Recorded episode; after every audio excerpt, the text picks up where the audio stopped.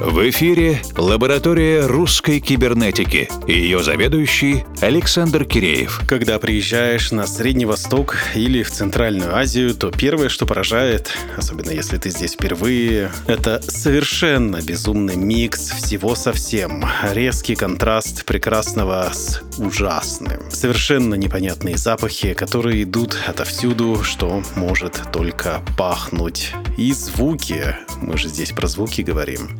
Людям с европейским менталитетом, которые привыкли к какой-то определенной защитной зоне вокруг себя, может быть совершенно неожиданно, когда, например, сидя на скамейке, к тебе может просто подойти какой-нибудь ребенок и начать тебя трогать.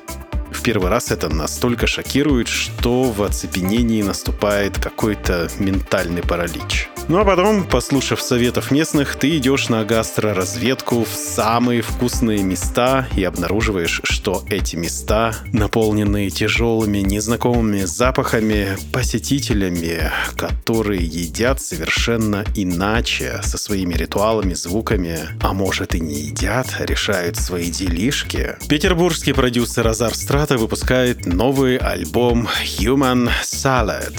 Это как раз тот самый микс всего того, о чем я сказал выше, который под нужным соусом превращается в салат из эмоций, звуков, ощущений, восприятия людей. Мы послушаем сразу две композиции из альбома Carte Blanche First Version и Kush Time in Cable. Это звуковое иммерсивное погружение в атмосферу восточного города. Крикливое радио местных станций меняется на атмосферу липкого, тянущего звука, дыхания, покашливаний. Но этого не стоит бояться.